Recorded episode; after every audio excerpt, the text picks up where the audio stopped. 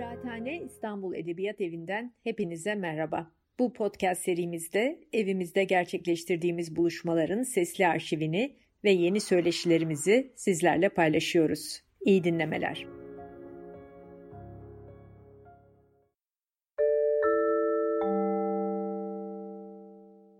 Evet, merhaba, iyi akşamlar. Biraz daha bekleyeyim mi yoksa devam edeyim mi katılımcılar için? Sanıyorum bağlanan yaklaşık 10 katılımcımız var. İsterseniz yavaş yavaş giriş yaparak başlayalım. Katılımcılarımızı bekletmeyelim bağlanan.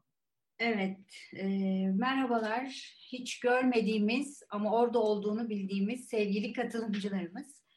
Biz bu programı aslında yüz yüze yaparken hepinizle nefes nefese, diz dize, çünkü Kıraathane'nin o güzel otantik binasında yan yana, iç içe oluyorduk. Kasım ayında, 2019 yılının Kasım ayında Seval Şahin'le birlikte başladığımız edebiyat tarihi konuşmaları aslında çok yoğun katılımcı istekleriyle başladı ve hatta birçok katılımcı da dışarıda kalmıştı bu yüz yüze toplantılarda. Şimdi ben yüz yüze derken bile biraz olaya yabancılaşıyorum. Çünkü o zaman hayatımızda böyle bir terim de yoktu, yüz yüze. Oysa şimdi buna hemen adapte olduk. Bir de yüz yüze mi, online mı diye de tercihleri yapar olduk. Seval Şahin'le birlikte Kasım ayında ve onun öncesinde işte planladığımız bu edebiyat tarihi konuşmaları aslında ikimizin biraz da edebiyat zevki çerçevesinde şekillenmiş ve Kıraathane'nin bize sonsuz bir destekle vermiş olduğu ortamda kendi istediğimiz edebiyat tarihinde kıyıda köşede kaldığını düşündüğümüz konuları yine çağırdığımız, sevdiğimiz konuk arkadaş hocalarımızla birlikte tartışacağımız sohbetler olarak planlamıştık. İlki Mavi Siyah'la başlamıştı. Seval'in yıllar içerisinde hazırladığı o çok önemli iletişim yayınlarından çıkan edisyon kritikli hani meşhur Mavi Siyah kitabı çerçevesinde konuşma yaptık. Ardından benim yıllardır üzerinde çalıştığım Kiralık Konağın hani baskıları üzerinde yaptığım karşılaştırmalar ve yeni hani eleştirel basınlı Kiralık Konak üzerine bir konuşma yaptık. Sonra İpek Şahbenderoğlu'yla Sevgi Soysal üzerine bir ve onun Tanterozası üzerine bir konuşma yapmıştık. Önümüzde ise o kadar mutlu olduğumuz o 2019'un sonbahar, kış ve bahar aylarında Serdar Soydan'la ve Nükhet Esen'le birlikte yapacağımız önce Mart haftasındaki Fatma Aliyan'ın konuşması ve Serdar'la da Nail Sırrı konuşmamız vardı. Bu mutlulukla yaşarken pandemi gelip hani kapıyı çaldı ve biz o zaman hatırlıyorum mailleşmiştik hep Yasemin Hanım'la işte yapacak mıyız, yapmak üzere miyiz, ne olacak derken zaten neredeyse bir shutdown oldu. Her şeye bir şalter indi ve o günden sonra da bir daha karşılaşmadık. Ve ama insanın en önemli özelliği hayata en umutsuz olduğu noktadan yeniden başlamak. Hemen adapte olmak ve ona göre bir hani pozisyon almak ve oradan yürümek. Ve bu yürümenin bize kazandırdığı bilgilerden bir tanesi ise, çünkü benim hayatımda Zoom diye bir şey yoktu. Zoom diye sadece fotoğraf makinesinde diye böyle bir hani zoomlama yapmak diye bir şey biliyordum. Zoom'a alıştık, online sisteme alıştık. Online'ın karşılığına yeni bir terim geldi yüz yüze. Ve şimdi de bugün buradayız. Bugünkü konumuz Serdar Soydan'ın yıllardır belki üzerinde çalıştığı en önemli konulardan bir tanesi. Nahit Sırrı Örik ve onun çevresinde, onun çerçevesinde oluşmuş olan bir polemikler hani silsilesi. 1940'lı yıllar belki de bu açıdan çok ilginç. Hani hep bir polemikler, bir tartışmalar yılı. Serdar Soydan çok önemli bana göre edebiyat dışındaymış gibi kendisini tutup ama edebiyat tarihçilerinin hiç yapmadığı çok önemli kazılar yapıyor. Edebiyat arkeoloğu olarak düşünüyorum ben Serdar Soydan'ı ve maalesef bazı edebiyat tarihçilerinin hiç önemsemediği, elinin tersiyle ittiği geçmişin unutulmuş kahramanlarına, yazarlarına bu yüzyıldan ses veren, onları yeniden zamanımıza ışınlayan bir araştırmacı ve çok yönlü bir araştırmacı. Dilinin, kaleminin esnekliği, zevki de ayrıca lezzetli. Bence Nahit Sırrı, Serdar Soydan gibi bir araştırmacıyla buluştuğu için ilk defa hani mezarında rahat bir uykuya dalmıştır bugün itibariyle. Evet Serdar, söz sende.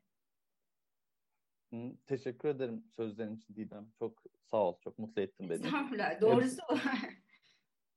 Ben de Nahit Sırrı ile tanıştığım için ve sizinle de tanıştığım için, bu güzel söyleşiye vesile olduğunuz için teşekkür ediyorum. Nahit Sırrı bana çok şey kattı. Nahit Sırrı Türk Edebiyatı'na da çok şey katmış oldu böylece. Çünkü ben tüm bu çalışmaları, tüm bu bahsettiğin arkeolojik kazıları aslında Nahit Sırrı aşkıyla girdiğim arşivlerde yapmaya başladım.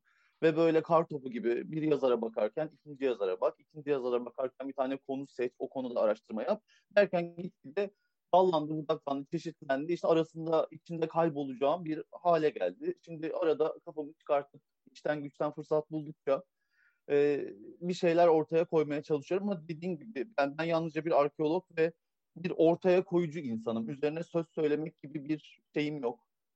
Nasıl diyeyim?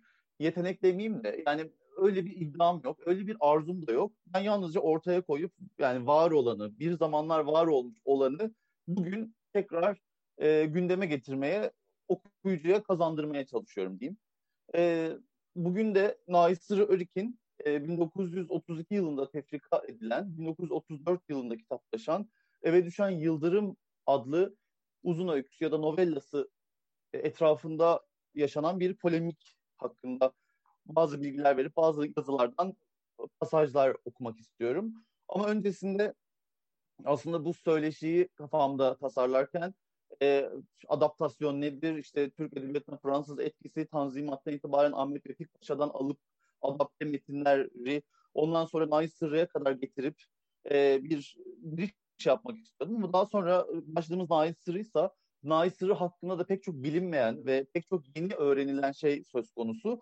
Bunlarla bir giriş yapıp bir Nahit Sırrı hakkında son yıllarda ben ve edebiyat kamusu diyeyim. Çünkü bu bana ait değil. Bazı bilgiler başkaları tarafından bana verildi. Onları şimdi tek tek anlatacağım. Nahit Sırrı hakkındaki yeni buluşlar ve onun külliyatına dair, onun yazın hayatına dair öğrendiklerimizden bahsetmek istiyorum kısaca.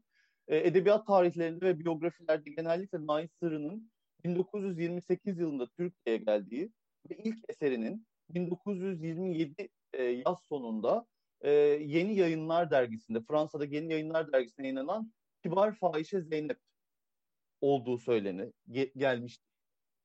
Oysa birkaç yıl önce ortaya çıktı ki Nahit Sırrı Örik 1924 yılında İstanbul'da bir edebiyat dergisi çıkarma girişiminde bulunmuş.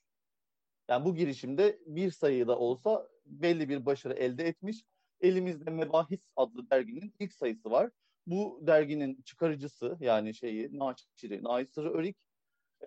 Böylece biz Nahit Sırrı Örik'in kaç yılında Türkiye'ye geldiğine dair bilgimizi revize etmek zorunda kalıyoruz ki 1950 sonu ya da 51 başında Kahkaha dergisinde Ankara'dan Eski Hatıralar başlıklı bir anı yazısı var Nahit Sırrı Örik'in. Orada şöyle bir şey söylüyor. 1925 sonbaharında İstanbul'dan Ankara'ya taşındım ve 2 yıl boyunca Ankara'da kaldım. Yani 1925-27 yıllar arasında Nahit Sırrı'nın Ankara'da çalıştığını öğreniyoruz. 1927 sonbaharında İstanbul'a dönüp önce Son Saat gazetesinde, daha sonra 1928'de Cumhuriyet gazetesinde çalışmaya başlıyor. Daha sonra 1929'dan itibaren tekrar Ankara'ya gidip 1945'e kadar birkaç ufak aralıkla birlikte Ankara'da kalıyor.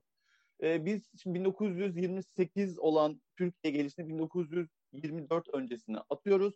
1927 sonbaharındaki edebi başlangıcını 1924'e atıyoruz demiştik.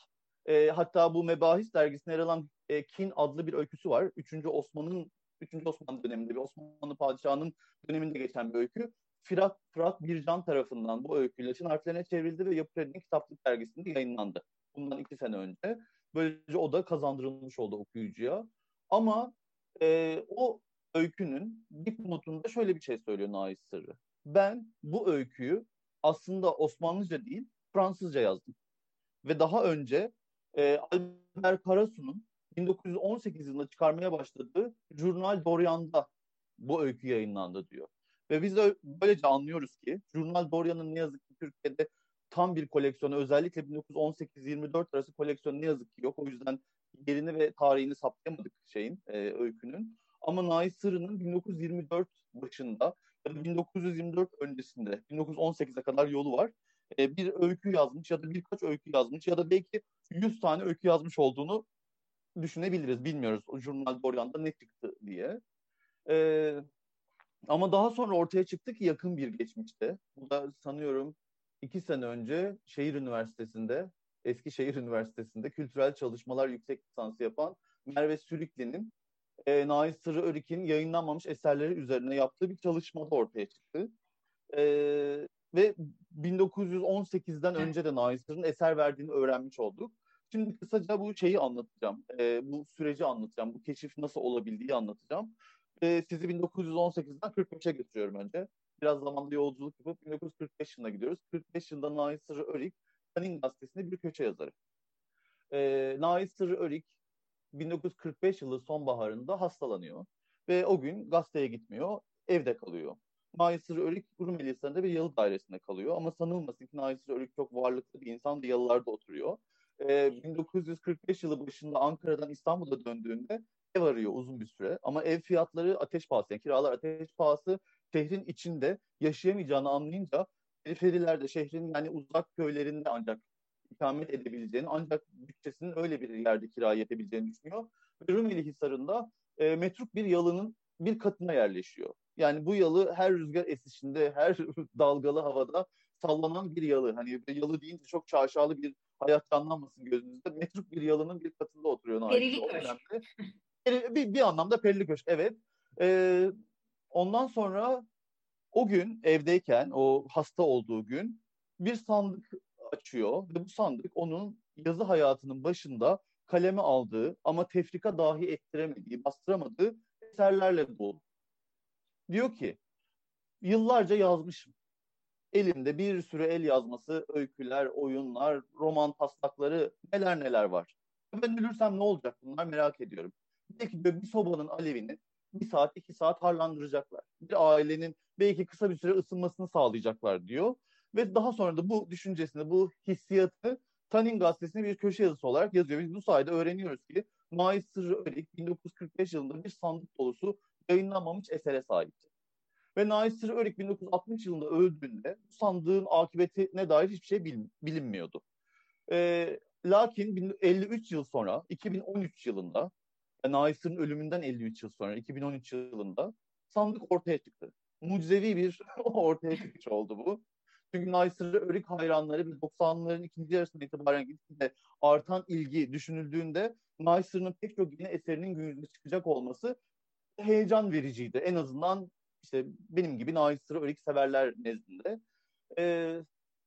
Ancak değil çok talihsiz. Yayınları çünkü Oğlak Yayınları bir seri başlatmıştı ve Naiz Sırrı'nın eserleri yayınlanmaya başlamıştı o yıllarda. Evet. Hatta benim şu an kütüphanemde de hep o seriler var.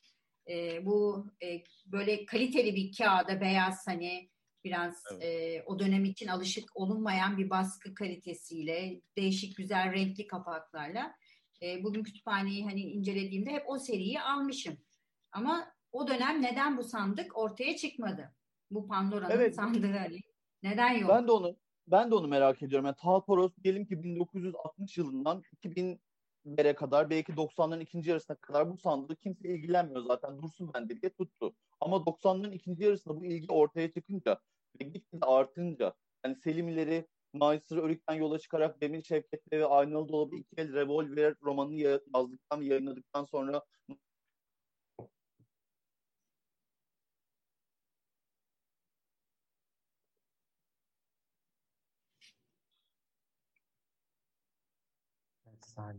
Serdar gitti galiba değil mi? Unutkanlık.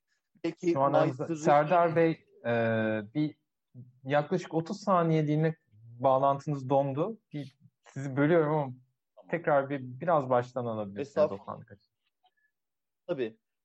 Yani Taatoros, Naisır'ın ölümünden 1990'lara kadar bu sandığı gün yüzüne çıkarmamış. Bu anlaşılabilir bir şey. Çünkü zaten Naisır'ı kimsenin ilgilenmediği, kimsenin hatırlamadığı, eserlerini aramadığı bir insan.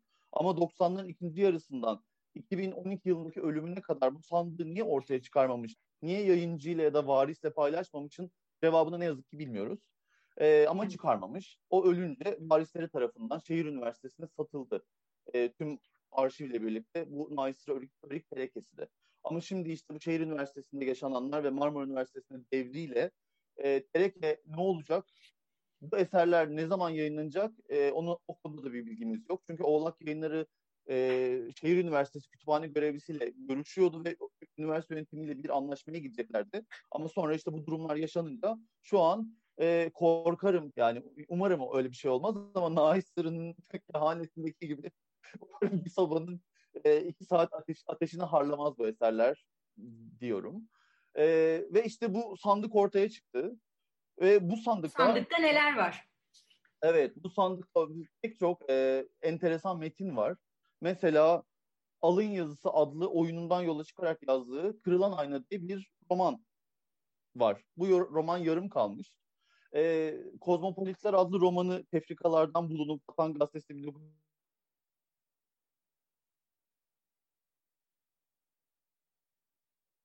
bir diplomat bu roman var. Sonra yine Varlık Dergisi'nin ilk sayılarının ilk 7 sayısına tefrika edilen Kanlıca'nın bir yalısında öyküsü romanlaştırılmış ve Kanlıca'da Harpizadeler Yalısı adıyla yine Tereke'de el yazması olarak bizi bekliyor.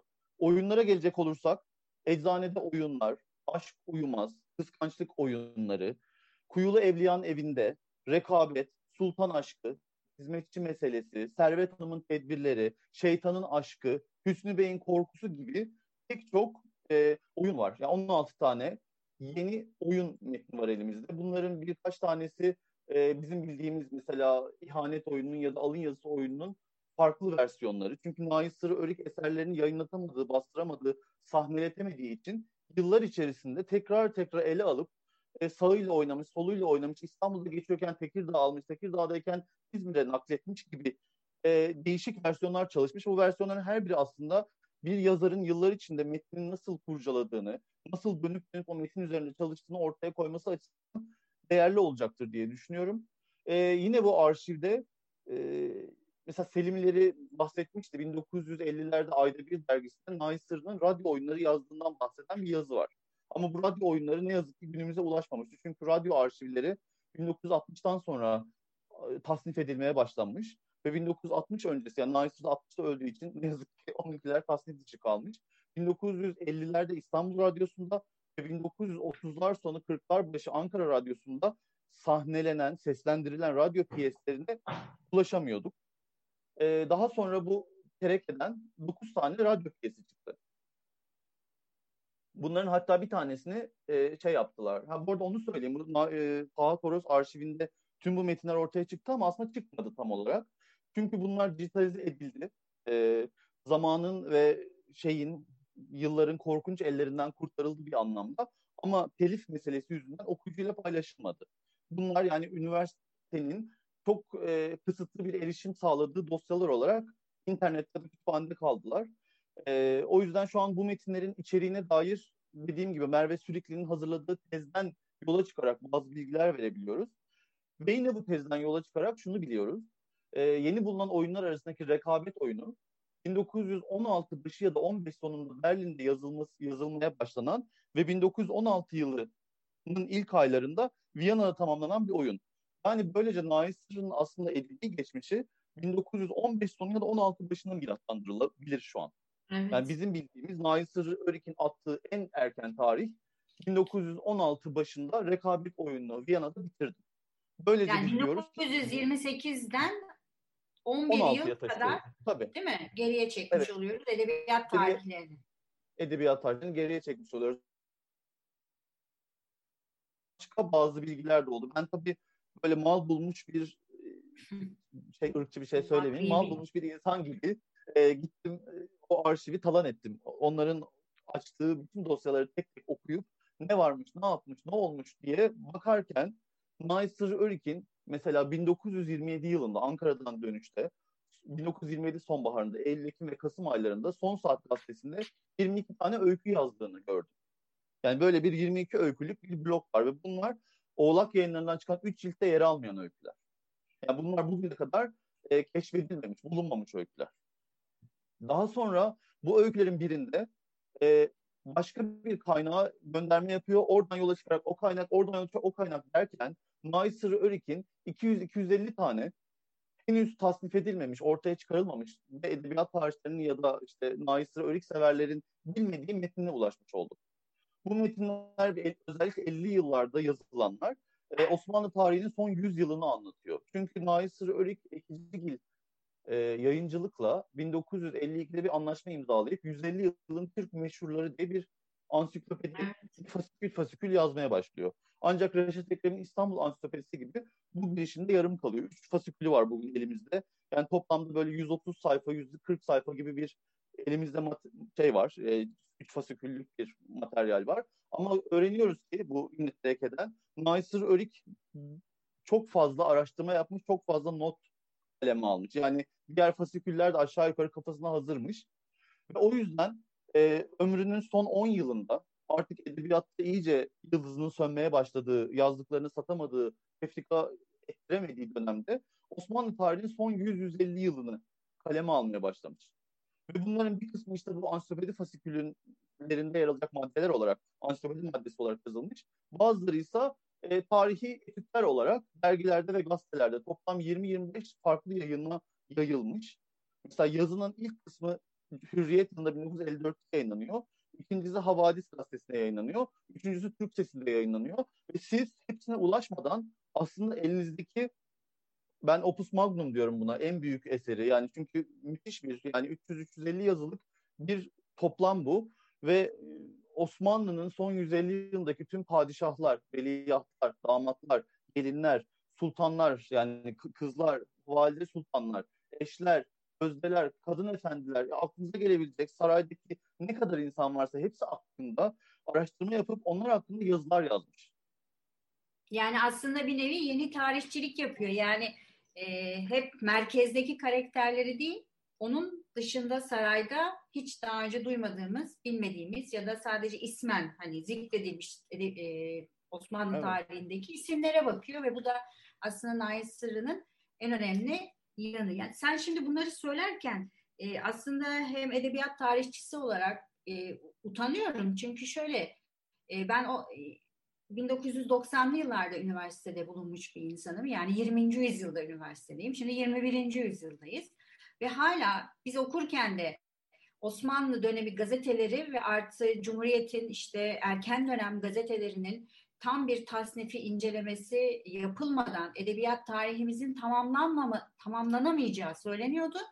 Bugün 2020 yılındayız. Neredeyse işte geçtik yani çoğunluklu kısmını 2000'li yılların ve hala edebiyat tarihimiz için gazeteler bir gedik oluşturuyor. Yani net tarih yazamıyoruz.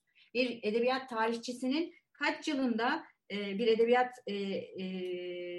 yazarının, hani bir romancının, öykücünün, tiyatro yazarının net bir şekilde hangi tarihte ilk eserini kaleme almış olduğunu söyleyemiyoruz. Ama diğer taraftan İngiliz edebiyatında Shakespeare için bunu çok rahat hani aynı anda söyleyebiliyoruz. Ama Naysır'ı için böyle bir lüks yok. Sadece Naysır'ı için değil. Yani benim çalıştığım alan polisiye edebiyat bu dönemde. Oradaki birçok yazar için de aynı şey geçerli. Mesela bunlardan bir tanesi İskender Fahrettin Sertelli. Evet. Onun için de söyleyemiyoruz. Daha yeni ölüm tarihini, doğum tarihini tespit edebiliyoruz. Bu edebiyat tarihimiz için o noktadayız. Son derece acı. Tefrika makinesini de tasnif etmek çok zor.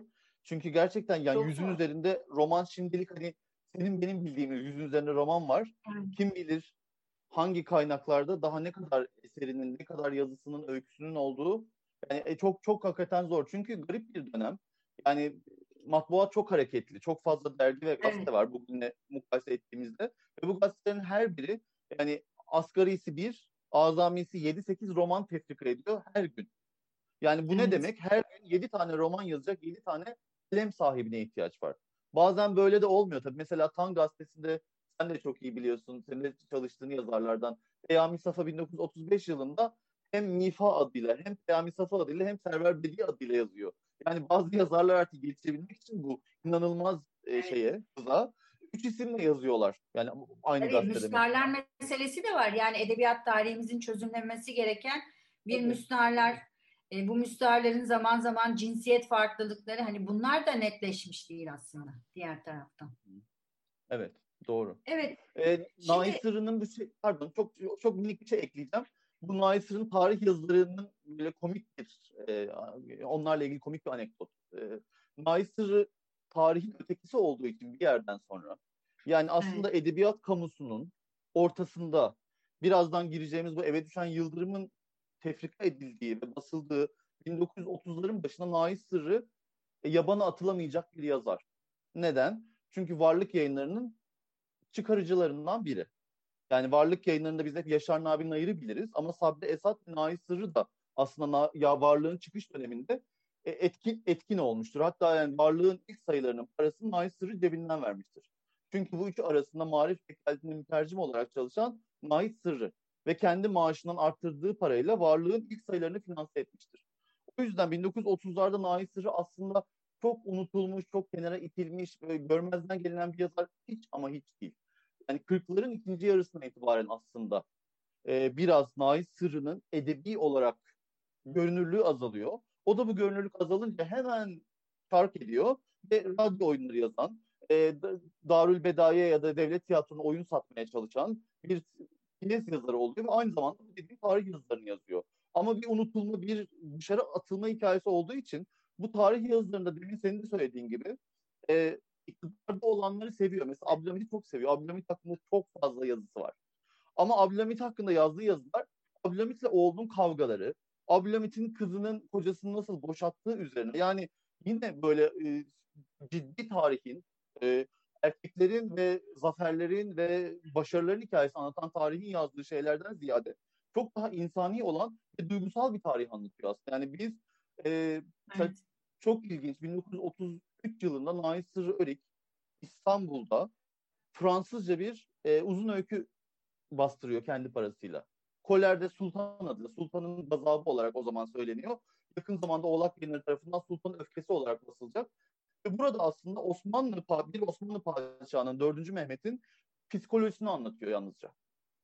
Yani Naysır her zaman padişahların zaferleriyle, başarılarıyla, yaptıklarıyla, ettikleriyle, devrimleriyle değil, onların duygusal hayatlarıyla ilgilenmiş. O yüzden Abdülhamid'in haremini anlatıyor. O yüzden Osmanlı'daki devlet yöneticilerini anlatırken sıraları gelmeyenler, ömrü boyunca sıra bekleyenler, sıra beklerken ölenler ve unutulanları anlatmayı seçiyor. Yazıların başlıkları, yani yazı serileri var böyle. Sıraları gelmeyenler, sıra beklerken ölenler, hiç hatırlanmayanlar. Mesela bunları yazmayı tercih ediyor. O yüzden bir alternatif tarih metni sunuyor. Dahası bu tarih metninin, yani şimdi tarihe çok girdim, kusura bakmayın hemen keseceğim. Ama şu önemli, 1952 yılında Demokrat Parti Osmanlı Hanedanı'nın kadın azalarının ülkeye girişine izin veriyor. Ve böylece bütün hanım sultanlar, hayatta kalanlar, korunlar ve kız çocukları Türkiye'ye döndüklerinde Naysır'ı bunlarla sözlü tarih yapıyor. Bu çok değerli bir şey. Yani o zaman hayatta kalan ne kadar hanım sultan, ne kadar Abdülmecid kızı, Abdülaziz korunu varsa Naysır'ı ev ev dolaşıp bu kadınlarla çay içerken, kurabiye yerken bunlara Osmanlı Sarayı'nda yaşananları soruyor. Ve böylece şimdi ben bu yazıları yakın zamanda derlediğim için biraz daha net biliyorum. Mesela Necdet Sakaoğlu'nda ya da Murat Bardakçı'nın Son Osmanlılarında yer almayan bazı ayrıntılar Naysır'ın yazılarında var. Hiçbir yerde geçmeyen bazı isimler Naysır'ın yazılarında var. O yüzden bu edebiyatçılığın yanında Naysır'ın yeni dönemde öne çıkacak bir özelliği, yani bu aslında çok da yeni değil, şöyle değil. 1980'lerin sonunda Rıdvan Yakın Arba Yayınları'ndan Abdülhamid'in Haremi diye bir kitap çıkardı. Alpay Kabacalı İş Bankası'ndan Bilinmeyen Hayatlarıyla Saraylılar diye bir kitap çıkardı. Ve en son Türk Tarih Kurumu'ndan Bahriye Çeri tarih yazıları başlığı altında bu yazıları büyük oranda derledi. Ama bu derlenen, yani Bahriye Çeri'nin kitabının bir o kadar daha yazı var elde diyerek bu tarih mevzunu sonlandırıp biraz bugünkü konumuz olan 1932 yılında tefrika edilen ve 34 yılında kitap olarak basılan Eve Düşen Yıldırım'a dönmek istiyorum. İzninle. Evet. Ondan önce Oğlak yayınları ne yapacak? Yani Oğlak... Evet. Şimdi şöyle çok güzel gelişmeler var. Şimdi bu benim bahsettiğim Son Saat gazetesinde yayınlanan 22 öykü. Yine işte Tahsin Yıldırım, Tuncay Birkan gibi pek çok araştırmacının ve pek çok arşiv kurduğunun yıllar içerisinde bulduğu bazı yayınlarda T24'te de mesela Tuncay Birkan bir tanesini Garson Kız Lokantayı ya da Korku'yu yayınlamıştı. Bu öyküler hepsi bir araya gelecek ve Nail Sırrı'nın 3 cilt öyküleri var şu an piyasada. 4. bir cilt ortaya çıktı. Ve bu cilt aynı zamanda 1928 yılında tam harf devriminin öncesi ve sonrasında yarısı Arap harfi, yarısı Latin harfli olarak tefrika edilen Kösem Sultan adlı novellası da bu öykü cildinin içinde yer alacak. Ayrıca Nail Sırrı'nın 3 kitap olarak yayınlanan Gezi Yazıları yayına hazırlandı. Onlar çıkacak. Yine bahsi geçen Kolerde Sultan, Zeynep ve Kurtizan, yani Kibar Fahişe Zeynep, Nail Sırrı buna derekesinde üstüne çizip Alüfte Zeynep yazmış. İsmini Alüfte Zeynep koymak istiyormuş Osmanlı, yani Türkçesini. Alüfte Zeynep ve Sultan'ın Öfkesi Fransızcadan çevrildi Birsel Uzma tarafından.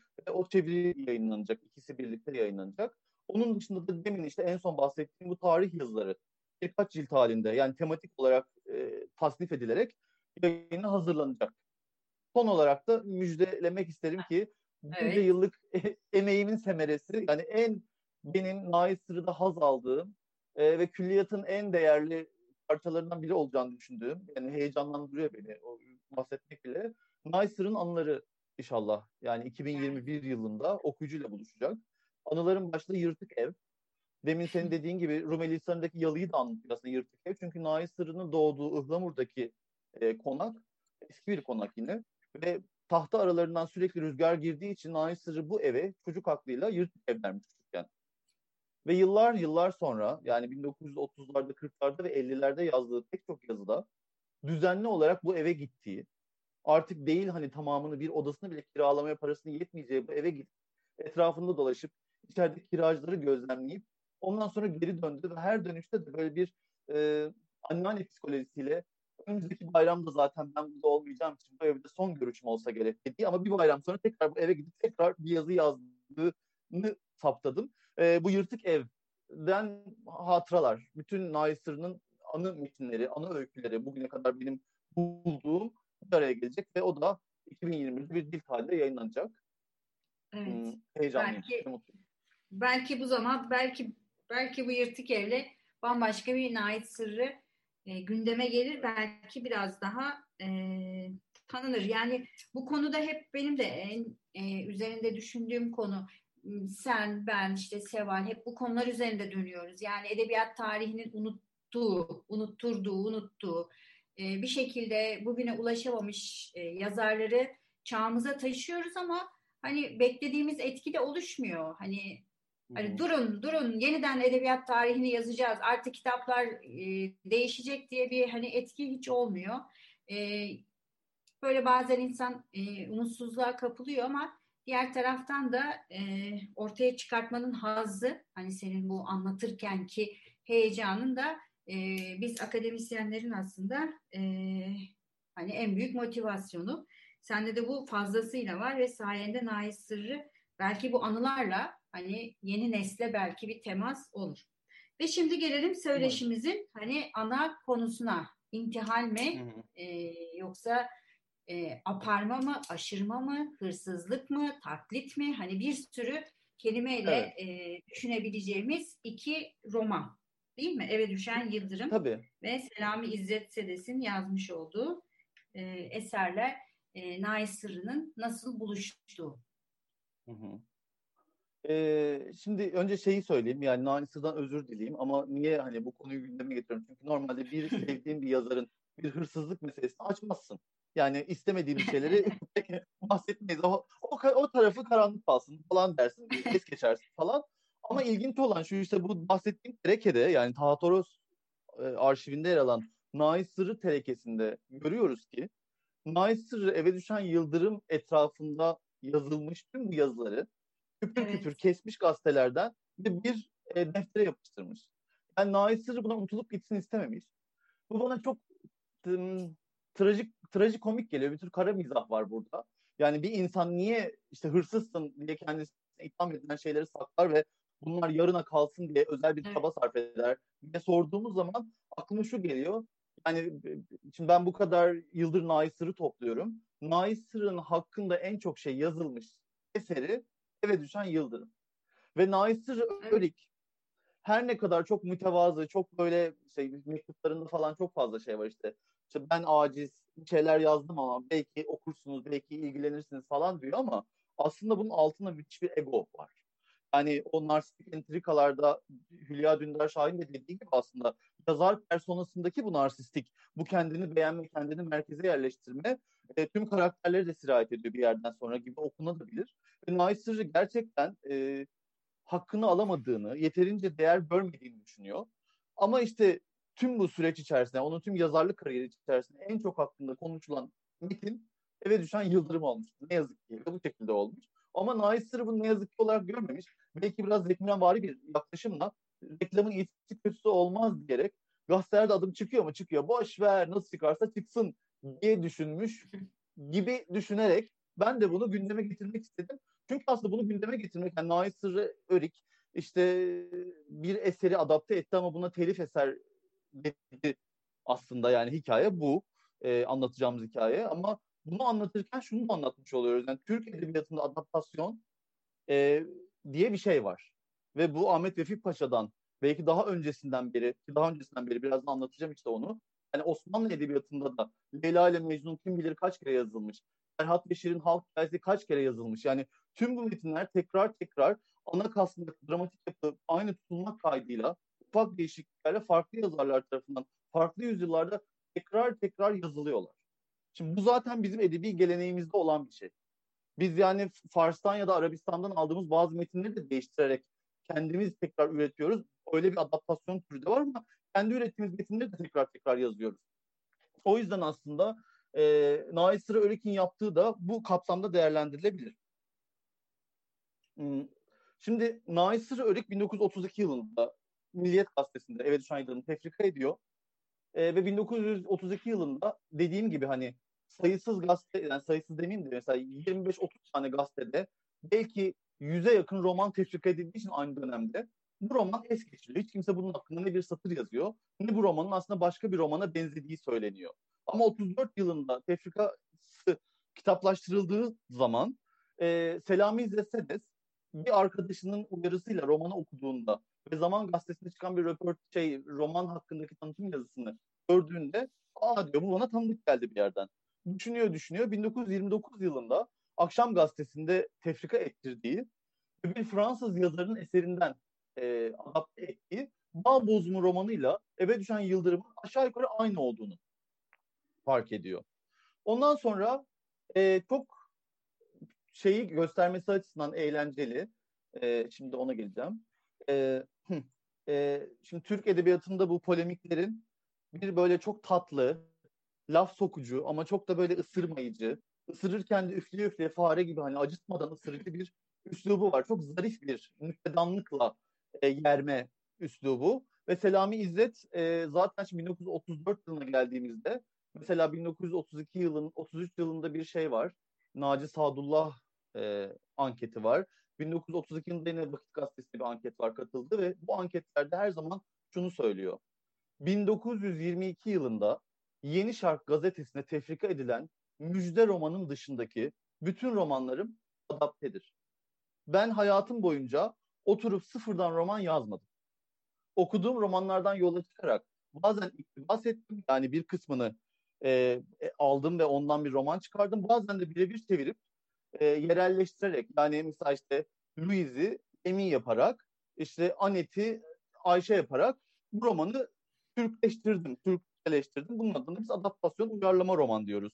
O zamanlar nakleden, nakil diye anılan gazetelerde pek çok metin var. Yani Vala Nurettin ve Selami İzzetsedes gibi bazı isimler de büyük oranda onların geride bıraktığı külliyat adaptasyonlar üzerine kurulu. Mesela Muazzez Tahsin Berkant çok tanıdığımız bir isim ve popüler romancı. Mesela onun en ünlü eseri herhalde Kezban'la Küçük Hanımefendi ise bu iki eserde aslında ona ait değil. Yani şöyle ona ait değil. Bu iki eserde aslında Fransız edebiyatından esinlenilerek bir roman merkeze alınarak, o roman örnek alınarak yazılmış romanlardır. Bu romanların hangi romanlar olduğunu da bilmeyiz ayrıca. Yani bugün dahi hani Kezban romanı şu romandan alındı, Küçük Hanımefendi buradan alındı ya da işte Selami İzle, Sebese, Naiz Sır Örik'in uyarladıkları Eve Düşen Yıldırım ve Bağ Bozumu şu romandan alındı bilgisine sahip değiliz. Çünkü bu konuda da bir şey var, belirsizlik var. Bunu, yazarlar bunu söylemiyor ama senin Muazzez Tahsin'in Kezban'ı örnek vermen ilginç oldu. Ben de onu not almıştım. Çünkü Kezban da bir eve gelen dışarıdan bir karakter. Evet, tabii. Ve Kezban da evde bambaşka karşılanan, yani bu Eve Düşen Yıldırım'daki dışarıdan gelen kız, hı hı.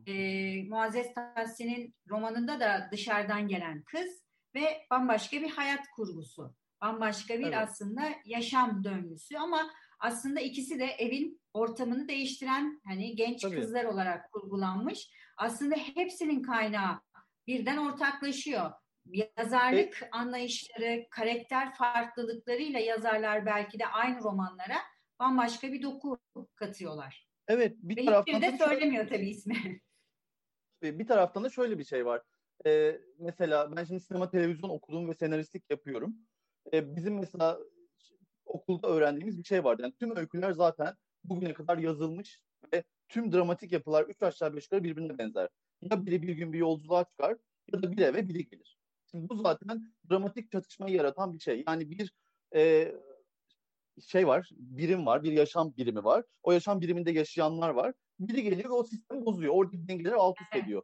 Ya da biri o düzenden çıkıp başka bir düzene giderken bu düzende yine bir toprak kayması oluyor. Mesela Jale Parla'nın Babalar ve Oğulları böyle okunabilir. Hani evden bir baba eksildiğinde oğulların altındaki toprağın kayması, zeminin kayması ve onların iktidarsız alan, yani iktidarsızlaşmasını anlatan mesela bütün Tanzimat romanı aslında biri evden çıkarla başlıyor. Babanın ölümüyle başlıyorsa eğer, hani Jale Parla'nın eğretlemesinden yola çıkarsak. Yani şimdi o yüzden bütün zaten bu metinler birbirine zaten aklı başında bir popüler kurmacacı böyle bir setup kurarak metni çeşnilendirir ve eğlenceli ve sürükleyici kılar. O yüzden hani bu şey değil, bu bir benzerlik hani çok fazla olan, pek çok romanda olan bir benzerlik.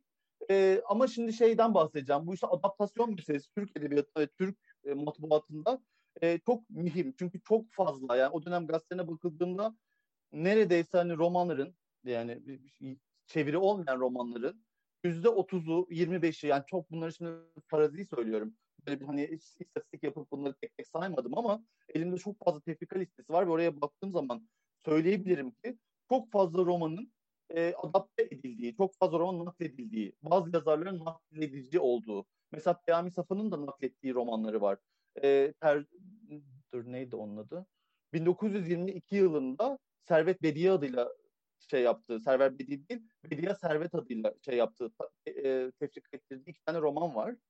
Onlar ve 1944 yılında Kessel'in Belde Jurundan Bir Kadının Günahları adıyla Tasviri Efkar'da tefrika ettirdiği bir roman ve Milliyet'te 1956 yılında Simeno'nun Manhattan'da 3 odadan yola çıkarak naklettiği, yani Türkleştirdiği, tüm karakterleri Türkiye kültürüne ve adetlerine, örfüne uydurduğu Sabaha Karşı adlı 3 tane romanı var mesela Peyami Safa'nın da.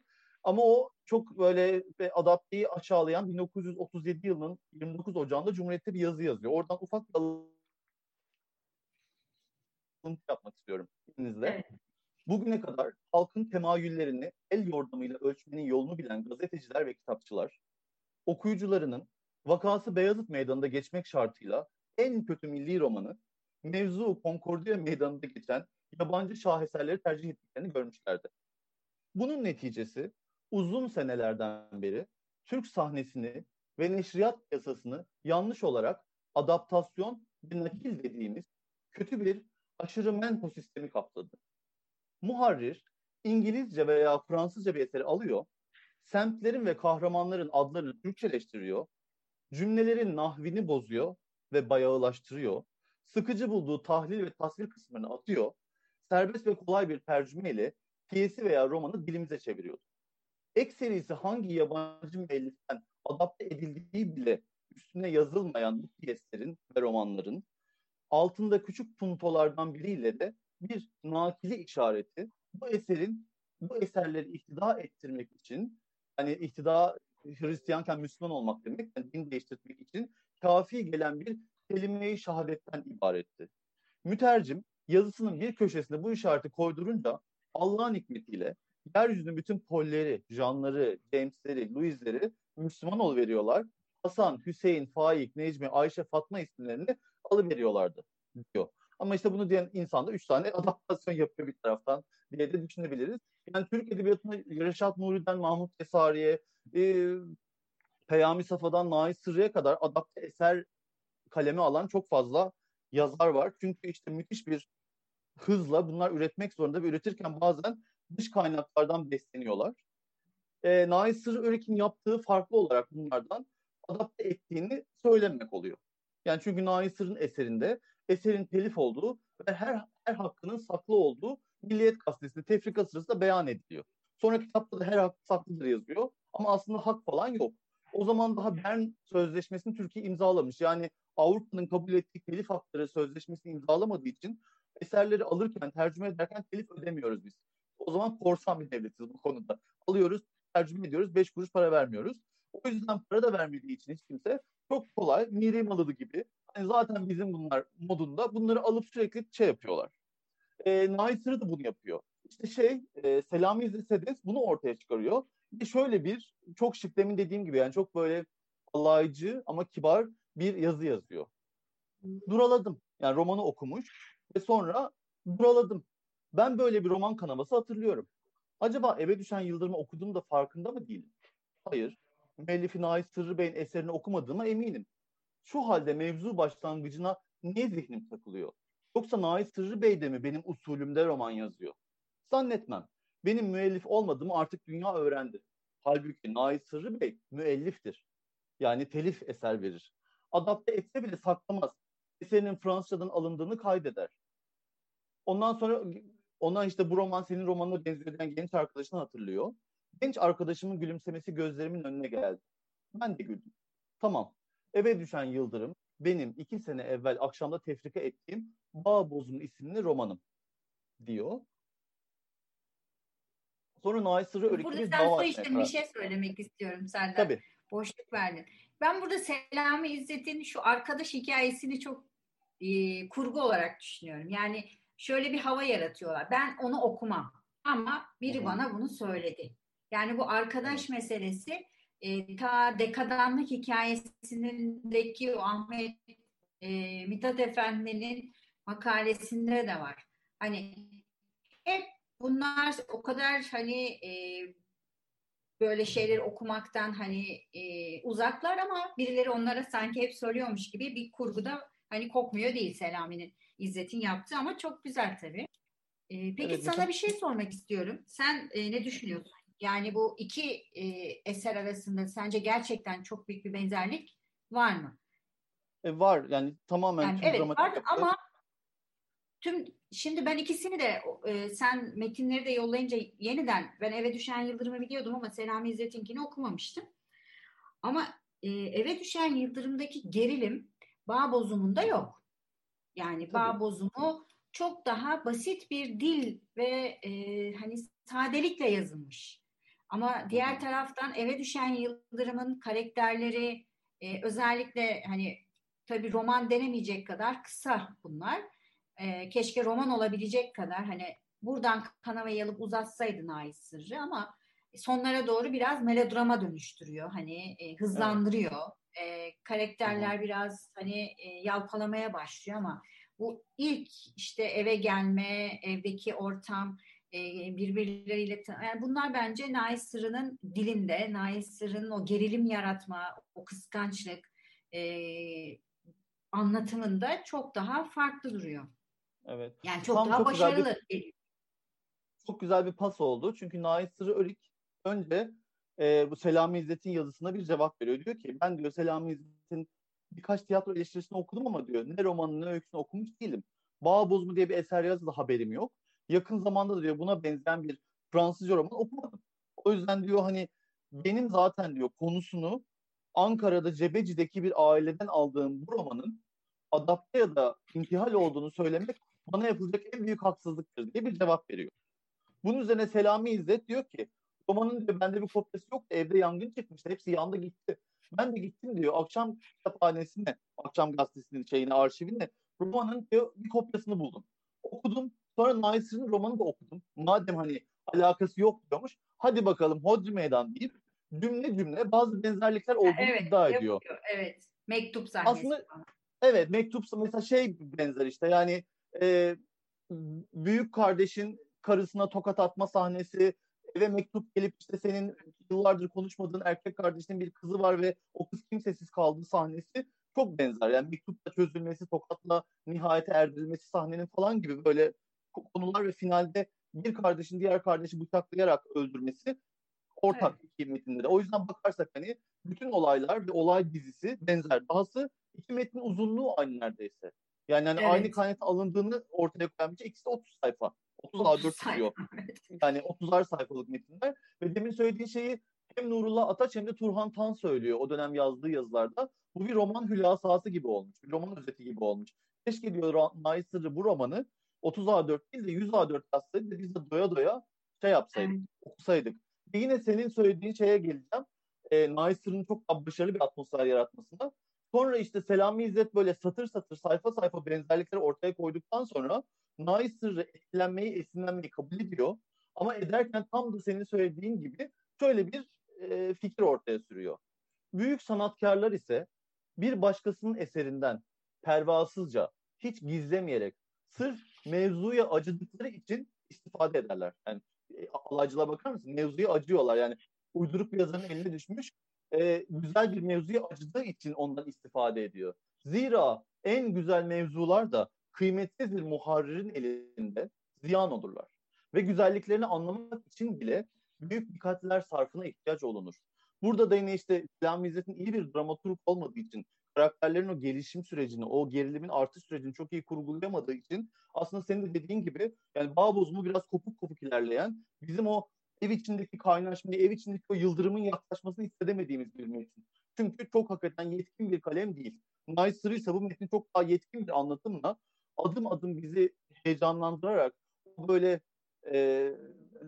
uğursuz sona bizi götürerek adım adım yani. Yavaş yavaş hissettiriyor. Ve hakikaten bir yıldırım düştü. Her taraf cayır cayır yanıyor diyorsun sen. Öbür tarafta ise bu yok. O dönemde zaten mesela çok ilginç. 1932 yılında ilk kez intihal hakkında yazı yazan Nurullah Ataç önce Naisır'ın romanını övüp yani çok başarılı bir eserdir ama keşke daha uzun olsaydı. Şu an biraz özet havası var diyor.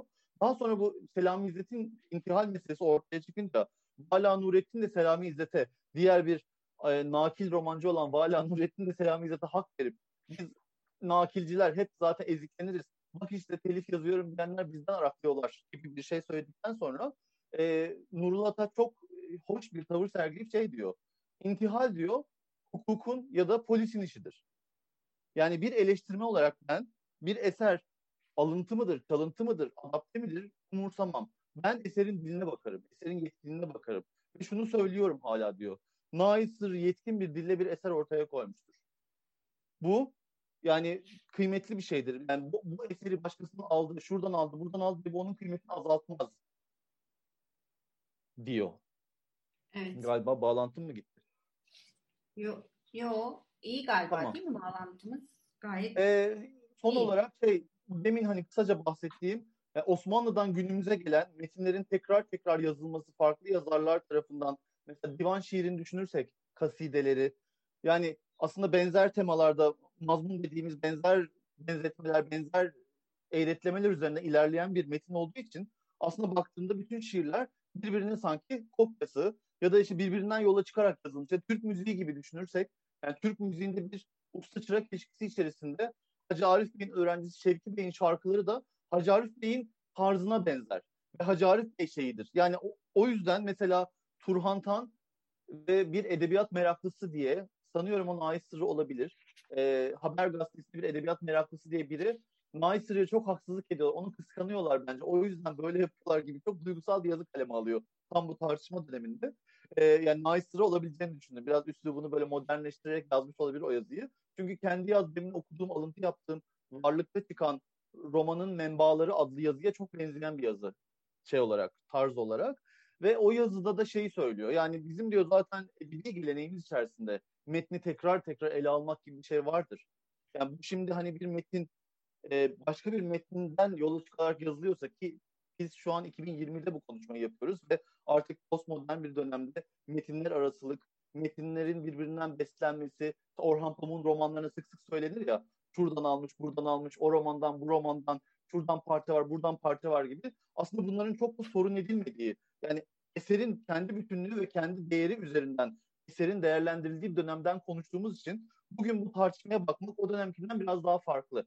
Yani o dönem çalmış denirken şimdi evet yani bir yazar bir metinden yola çıkarak onu yeniden kendince anlatabilir diyebiliyoruz. O yüzden Nahit Sırrı'nın bu hani intihal uyarlama adaptasyon davası da bence bugünün okuyucusu için daha latif bir anı olarak ve işte bu Selami İzzet'in Nahit Sırrı'nın ufak alıntıladığım aslında daha inşallah bu yazılar günün birinde kitaplaşır. Belki Eve Düşen Yıldırım'ın arkasına eklenerek hatta Bağbozum'da eklenerek hatta belki bulunursa o Fransızca roman da eklenerek hepsi evet, birden aslında basın. En güzeli o. Bu harikeli bir şekilde romanın, evet, eklenmek. Evet. Yani bu sadece Nahit Sırrı için değil yani Feraizizade'nin içinde geçerli ondan sonra tiyatro tarihimiz için düşündüğümüz zaman şu an benim görüntüm şeyim gitmedi değil mi? Bana bir uyarı verdi yok, sanki. Ben duyuyorum. Yok hayır. Heh, tamam. Duyuyoruz. Yani tiyatro tarihimiz açısından da böyle çok yoğun hani etkilenme, adaptasyon, aşırma tartışmaları var. Ve bazen hani bilerek de söyleyerek hani biz bunu sadece Türk kültürüne, ananesine ve anlayışına, dönemin hani yapısına uygun olarak dönüştürdük diye. Peyami Safa, Necip Fazıl tartışması var para piyesi çerçevesinde. Aslında o dönem çok yoğun.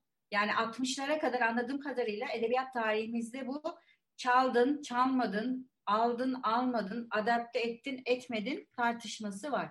Ama yine de ben metne baktığım zaman yani Nahit Sırrı'nın metinleri çerçevesinde düşündüğüm zaman yaratmış olduğu kadın kahramanlar, işte evin içerisindeki o kadının varlığı, kadının entrika hani kurması, yani özellikle Eve Düşen Yıldırım'daki yenge karakteri ve onun hani o aslında belki de hiçbir şey olmayacakken her şeyi olduran.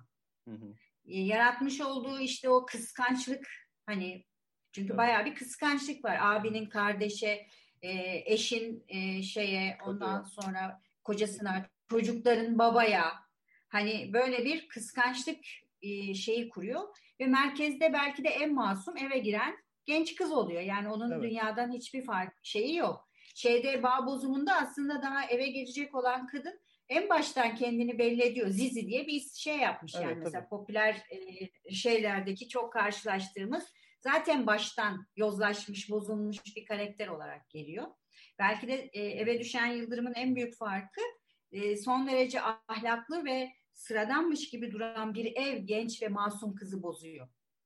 Mesela evet, Nahit Sırrı bambaşka bir yapı oluşturuyor. Benim en çok hani Nahit Sırrı'da dikkat çekilmesi gereken, bence edebiyatçılığı açısından üzerinde durulması gereken metinlerinden biri olduğunu düşünüyorum. Ne kadar adapte olursa olsun. Ve diğer taraftan da bir Ankara tasviri var. Yani o Ankara peyzajını vermesi, Ankara'dan bahsedişi, Ankara memurlar hayatı, sıradan memurların yaşam şekli. Yani bütün bunlar aslında romanın çok yani o küçücük bir romanda ne kadar derinlikli bir perspektif yaratabileceğini ve ne kadar ayrıntılarla boğmadan ama çok net ayrıntı vererek bize bir anda hani 1930'ların 40'ların Ankara'sını o bozulmamış dağlar, işte tepeler, Bozkır, bir yeni şehir hani oradaki evlere benzemiyor diyor. Birdenbire mesela bambaşka bir Ankara düşünüyorsunuz. Bunlar bence Nahit Sırrı'nın metninin aslında her şeye rağmen çok önemli bir hani telif metin olduğunun da göstergesi olduğunu düşünüyorum. Evet. Bir de onun yazarlık iktidarını gösteriyor aslında. Yani kudretli bir yazar, iyi evet, bir yazar. Metni evet, kendi metni haline getirmeyi evet, başarıyor. Evet. Yani evet, karakterleri işte Nahit Sırrı'nın tüm romanlarındaki diğer şahsa benzetebiliyor. Kendi yaşadığı coğrafyayı dönüşümüyle, değişimiyle ve o hani mesela işte Selami İzzet'in dediğiniz gibi şey var, dediğin gibi Sensiz ben hep karıştırıyorum böyle şeyleri. Kusura bak. İzmir'den İstanbul'un taşrasına gelen, Kısıklı'ya gelen, İstanbul'da Kısıklı, İstanbul yani dışında bir böyle köyde yaşayan bir aile bağları var bunların. Ve İzmir'den gelen biraz hoppa, adı da Zizi olan, hiçbir açıklaması yok. Mesela Zizi Muazzez'in kısaltması mı acaba? Çünkü o da Z, bu da Z hani düşünürsek. Neyse ama hiç Zizi kalıyor mesela. Yani o bile hani ne kadar karton kalmış. Neden Zizi bu kız? Hı-hı. Yani hani o bile şey yok ama Naysır'da o Muazzez'in gelip aziz olan, kutlu olan Muazzez'in gelip o evde bütün o erkeklerin ilgisi, yani birinin babacan ilgisi, öbürünün iki kardeşin aşk ihtiva eden ve şehvetli kösnün ilgileriyle ve o yenge kadının kıskançlığıyla, zehirli kıskançlığıyla onun mahvoluşuna ama mahvolurken de aslında yani biraz cinsiyetçi bulunabilir isim. Yani eve düşen bir yıldırım değil aslında ev kendi. Pis bir ev kızı mahvediyorlar. Kız ondan sonra kötü yola düşüyor. Hiçbir suçu yokken. Bir de finalde. Ama onu eve düşen yıldırım olarak gösterip hani biraz şey gibi o işte klasik hani kötü kadın. Yani iyi kadın kötü kadın. İşte adı Muazzez ama aslında kötü kadın. Yani erkekleri birbirine düşüren kadın gibi onu kurguluyor. Oysa hani bu kadın hiç ne bir entrika kurdu. Ne kendini aşık etmek için kuyruk salladı. Hiçbir şey yapmadı. Hani Muazzez gerçekten adı gibi aziz, kutsal ve temiz bir karakterken Muazzez'in düşürülüşü hikayesinin paralelinde eve düşen yıldırım diyor. Oysa eve düşen yıldırım değil, evden düşürülen zavallı Muazzez. Hani hayır, romanın sonunda da... Ama isim çok fiyakalı tabii. O isimde büyüsüne kapılmamak çok zor. Sonunda da zaten her şey çok normal ilerlerken, evlilik olacakken evin hizmetçisi aslında son bir darbeyi vuruyor. Yani o dedikodu meraklısı hizmetçi, temizlikçi kadın gidiyor işte şeyi buluyor ve çağırıyor, evden ayrılmış olan abiyi buluyor ve ondan sonra onun eve gelmesiyle oluşan bir başka entrika ağı oluşmuş oluyor ve bunların aslında yine Muazzez'in hiçbir dahli ya da şeyi hani ilişkisi yok.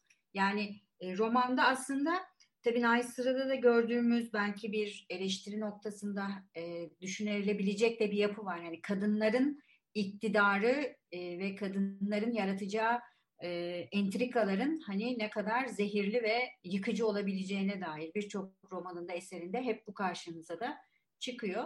O noktadan hani baktığımızda bu ve iki eseri karşılaştırdığımızda hani öncelik sonralık meselesini bıraktığımız zaman bir başarı hikayesi ya da bir hani edebiyat tarihi açısından eserin yetkinliği ve kalıcılığı açısından bakarsak Naysır'ınki son derece hani öne çıkan ve onun hani yazar kimliğine de ters düşmemiş.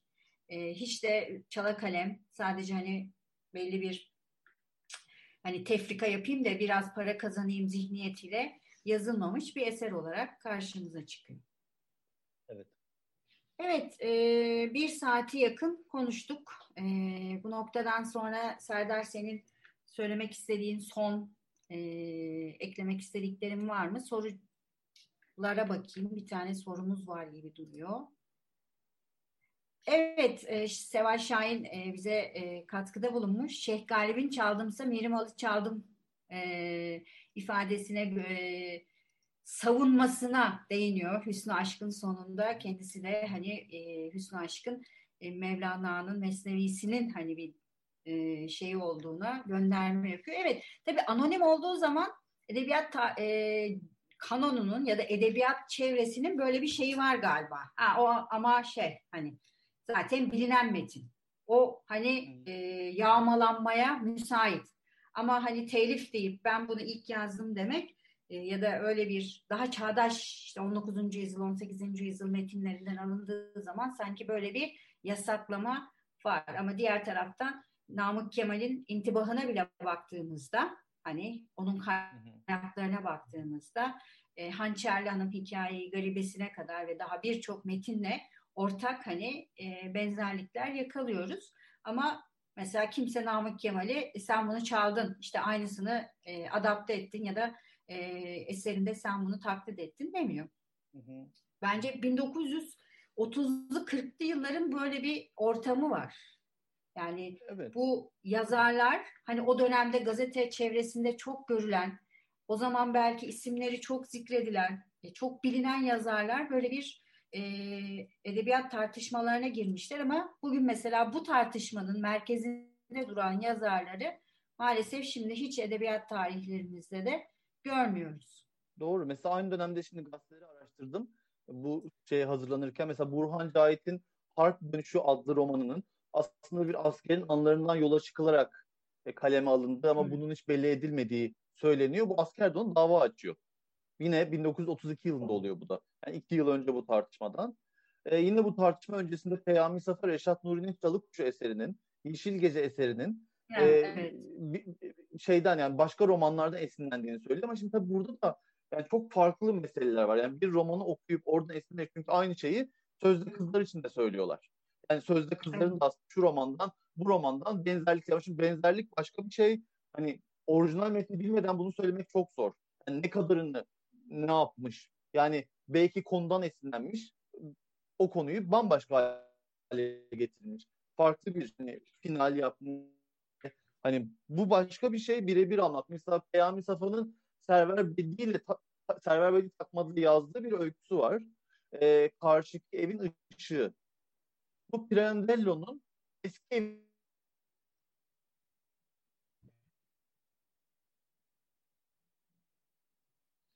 Serdar şimdi koptu değil mi? Yok kopmadı ama bağlantısı zayıfladı. Tekrar. Kendim yazdım. Evet bir bağlantı yine bir 15-20 saniyeliğine yani Peyami Safa'nın diyorum Server Bedi Takmadı adıyla yazdı. Ve yani yazan Server Bedi adıyla yazdı. Serdar'ın bağlantısı gidiyor. O sırada ben şunu söyleyeyim. Server Bedi'nin yarattığı, Peyami Safa'nın yarattığı başlıca en önemli kahramanlardan biri Cingöz Recai ve zaten biz edebiyat tarihinde onu tanımlarken işte Maurice Leblanc'ın diyoruz, kibar hırsızı Arsène Lupin diyoruz. Yani Arsène Lupin'in Türkiye'deki versiyonu. Daha başta karakteri almış kendisine yapmış. Yine polisiye edebiyat içinde bakıyoruz. Sherlock Holmes'u alıp kendi metnine koyuyor. Yani geçtim yazarı adapte etmesini kahramanını almış kendi metninin içine koymuş. Yine Seval Hoca soruyor. Ahmet Mithat Efendi'nin de böyle bir Fransız edebiyatıyla kendi arasında kurmuş olduğu bir ağ var. Hem yazarlık noktasında hem adaptasyon veya kendi metnine işte Esrar-ı Cinayat'ta da aynı şeyi biz söylüyoruz. Yani burada çalmak ya da işte adapte etmek noktasında bence dönüştürülen metnin de gücü önemli. Yani onun o dönüştürenin yazar kimliğini ne kadar ona aksettirmiş ve kendi yazarlık serüveninde kendi yaratmış olduğu kahramanlar içerisinde nereye konumlandırmış, nasıl bir derinlik sağlamış. İşte coğrafyası içerisinde bu Eve Düşen Yıldırım'da olduğu gibi Ankara'nın mesela bu kadar canlı ve sade bir dille ama diğer taraftan ama o kadar da hani yoğun bir şekilde anlatılması eserlerin belki de hani önemini arttırıyor. Sadece hani bunlar çaldık, hadi bunları atalım dememizi engelliyor. Naysır belki o yüzden bu metinleri biriktirip koymuş çünkü şunu biliyormuş. Ben buna değer kattım ve ben bu metni kendimi kıldım. Ve yarına ben kalacağım öngörüsüyle belki bu metinleri bir gönül ferahlığıyla gazetelerden kesip defterine yapıştırabilmiş. Yani bu da bir cesaret ve bir tür meydan okuma belki de. Hani ben yarına kalacağım. Benim metnim kalacak demiş. Hakikaten de o kalmış. Ya o sen hem bana yolladın gördüm hem aynı zamanda arşivde de duruyor. Yani her türlü araştırmacının, meraklının açıp bakabileceği bir defter. Gerçekten çok hazinli. Yani ben sonuna kadar indim ya bunu kim böyle yapıştırmış bir araya getirmiş deyince sonunda Naysıra'nın kendisi ortaya çıktı ama galiba o dönemin sanatçılarında, yazarlarında böyle bir arşiv geleneği var. Ben Emine Semiye Hanım'ın böyle defterlerini incelemiştim Milli Kütüphane'de. O da kendisinin yazmış olduğu tüm hani gazetelerdeki yazıları kesmiş ve kendisinin o yazıları elle yazdığı ilk hallerini defterine hep yapıştırmıştı. Yani yazarların böyle bir kişisel arşiv şeyleri var. Özellikleri var. Biliyorlar belki de hani zamanın ne kadar yıkıcı, unutturucu etkisi olduğunu ve bu şekilde kendi kendilerine bir arşiv yaratmışlar. Bu da önemli. Ama tekrar hani hüzünlü olan bir şey varsa senin söylediklerinden yola çıkarak şunu düşündürdü bana. Bu Nail Sırrı'nın sandığı bugün bir şekilde bizim elimize ulaştı. Ama acaba kaç sandık var ki bugüne hiç ulaşamamış? Kaç edebiyatçı sandığı var? Kaç yangınlarda yok olmuş? Kaç sellerde gitmiş? Ya da kaç kadrini bilmeyen hayırsız ellerin içerisinde sobada yakılıp gitmiş? Böyle kaç hani edebiyatçımızın terekesi var ki bugüne ulaşmamış? Nail Sırrı hem şanslı hem çok şanssız yazarlarımızdan maalesef. Hani İkbal'in ipini böyle tam tutacakken elinden kaçırıyor gibi. Evet. Ziya Paşa için söyler bunu Tanpınar. Nail Sırrı'da da o var. Yani tam Şehir Üniversitesi ve Taha Toros arşiviyle oh artık rahat ettik, Nail Sırrı da gün yüzüne ulaştı derken kimin aklına gelirdi ki arşiv yeniden belirsizliğe gitti. Ama belki belirsiz değildir. Marmara Üniversitesi hakikaten arşivin kadrini, kıymetini bilecek büyüklükte bir üniversite. İnşallah. Kendisi de hani o arşive sahip çıkıp Nail Sırrı'nın İkbal ipini yeniden yakalamasına evet. ve yeniden gün yüzünde olmasına aracı olur. Değil mi? Umarım senin gibi, Seval gibi hocalara denk gelir Marmara Üniversitesi'nde ve onlar öğrencilerini toplayıp bu arşivdeki her şeyi çevirtip hep birlikte bir elden bastırırlar ve çok kısa sürede gün yüzüne çıkarırlar. Çünkü gerçekten hani size teşekkür etmek istiyorum. Hem yani bu yayın için, bu dizi için hem de bugüne kadar polisiye edebiyat özelinde, Peyami Safa özelinde ve pek çok konuda yaptığınız çalışmalar için. Çünkü gerçekten zaman hızla geçiyor. Arşivdeki materyal eskiyor. Sayfalar epriyor. Artık elimizde kalıyor kaldırmaya çalıştıkça. Ve ne kurtarsak kardır. Yani o yüzden şükürler olsun ki hep birlikte el birliği yaparak bir şeyleri kurtarıyoruz. Ne mutlu bize. Nail Sırrı da huzur içinde yatsın yattığı yerde. Sağ olasın. Eline sağlık, ağzına sağlık, emeğine sağlık. Bizi dinleyenlerin de kulaklarına sağlık, sabırlarına sağlık. Bu gerçekten bilgisayarın karşısında oturup hem konuşmak hem dinlemek ayrı bir insanüstü bir çaba gerektiriyormuş. Pandemi bize bunu öğretti. Çünkü insan bedeni buna göre şimdiye kadar kendisini yetiştirmedi.